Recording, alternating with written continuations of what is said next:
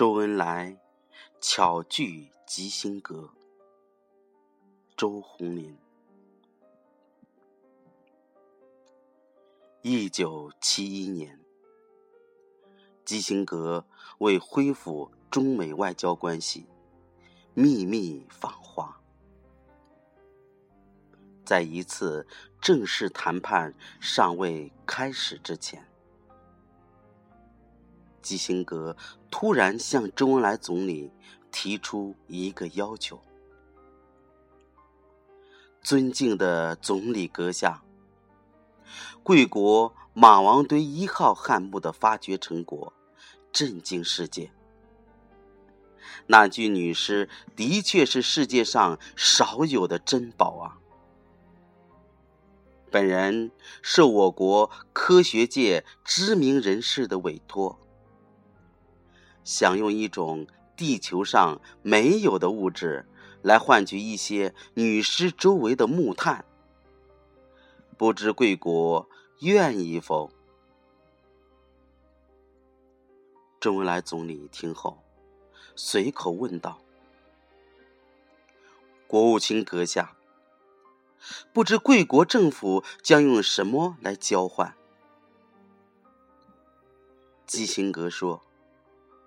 月土，就是我国宇宙飞船从月球上带回的泥土，这也应算是地球上没有的东西吧？周恩来总理哈哈一笑：“我说是什么？原来是我们祖宗脚下的东西。”基辛格一惊，疑惑的问道：“怎么，你们早有人上了月球？什么时候？为什么不公布？”周恩来总理笑了笑，用手指着茶几上的一尊嫦娥奔月的牙雕，认真的对基辛格说。我们怎么没公布？